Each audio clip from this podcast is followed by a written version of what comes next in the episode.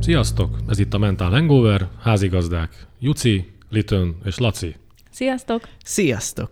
Kedves hallgatók, nagy öröm volt számunkra előkészíteni, foglalkozni és föltenni a második évadot is, és remélem számotokra is hasznos volt. Összefoglalóként foglalkoztunk olyan fontos eszközökkel, ami segít bennünket, hogy valóban tudunk egyrészt megismerni saját magunkat, de viszont építeni saját magunkat.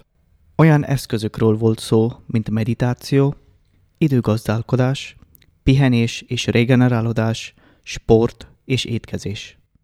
Remélem számotokra is hasznosak voltak ezeket a témák, és remélem volt legalább egy vagy két dolog, ami indított bennetek egy kis változás, egy kis fejlődés. A csatornánk második évadához csatlakozva, a béke megtalálása után egy olyan évadot igyekeztünk összeállítani, ahol fogunk beszélni a kapcsolatokról, fogunk beszélni a kommunikáció fontosságáról, a konfliktuskezelésről, a felelősség és annak vállalásának témaköréről, valamint ugye zárásban pedig azt, hogy egy vágyott állapotot ezeknek a segítségével hogyan is tudunk elérni. Reményeink szerint ezekkel az adásokkal egy olyan stratégiai eszköztárat fogtok kapni, ami segít benneteket abban, hogy az úgynevezett 2.0-ás, talán 3.0-ás éneteket, egy vágyott állapototokat el tudjátok érni.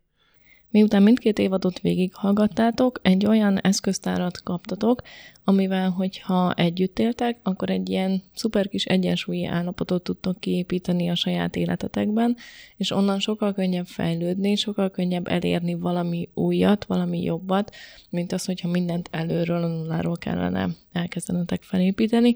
Úgyhogy hajrá, éljetek ezekkel az eszközökkel.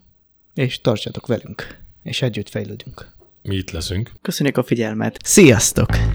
Köszi, hogy itt voltatok. Sziasztok! Köszönjük szépen. Sziasztok, hello!